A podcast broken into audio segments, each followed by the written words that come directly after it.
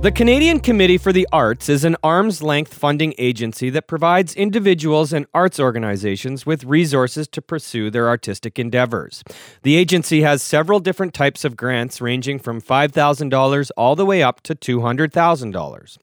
Well, recently, a spotlight has been shone on the agency and its funding practices after it was discovered that an adult entertainment nightclub in Belleville, Ontario, called the Blue Moon, received an artistic development grant totaling $100,000. Pam Horvath is the owner of the Blue Moon and vehemently defends applying for and receiving the grant.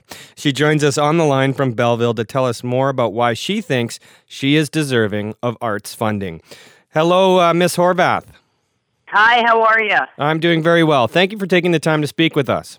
Absolutely, my pleasure. So, first off, tell us a little bit more about uh, where you got the idea to apply for an arts grant from the Canadian Committee for the Arts.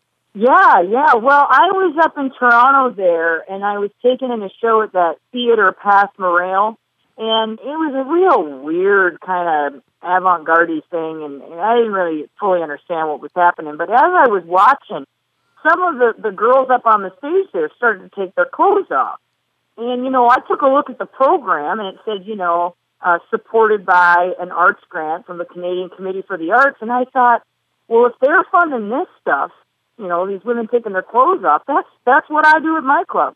So why shouldn't I be able to to get my fingers in that pie? Okay, so let's talk a little bit more about the, the grant application itself. What did you have to specify in your application about your project? Well, you know, they want to kind of get an idea of what exactly you're going to be using the money for. So, you know, I told them that every night, you know, in Belleville at my place, we uh, we have 15 to 20 dancers they're all, you know, at various levels of professional training, and uh, they put on a show every night. That's seven nights a week. And we need better costuming, you know, the little bits that we do have before they come off. We need better lighting in there. We need a choreographer to come in, do an overhaul. You know, this money is going to really go to good use, and it's really going to up the kind of um, showmanship of the product that I'm get, putting out there.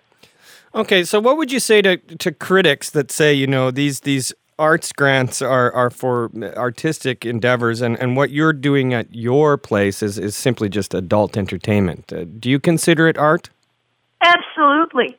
I have got for, you know, 8 hours a night. I've got 15 to 20 women moving their bodies to music on stage.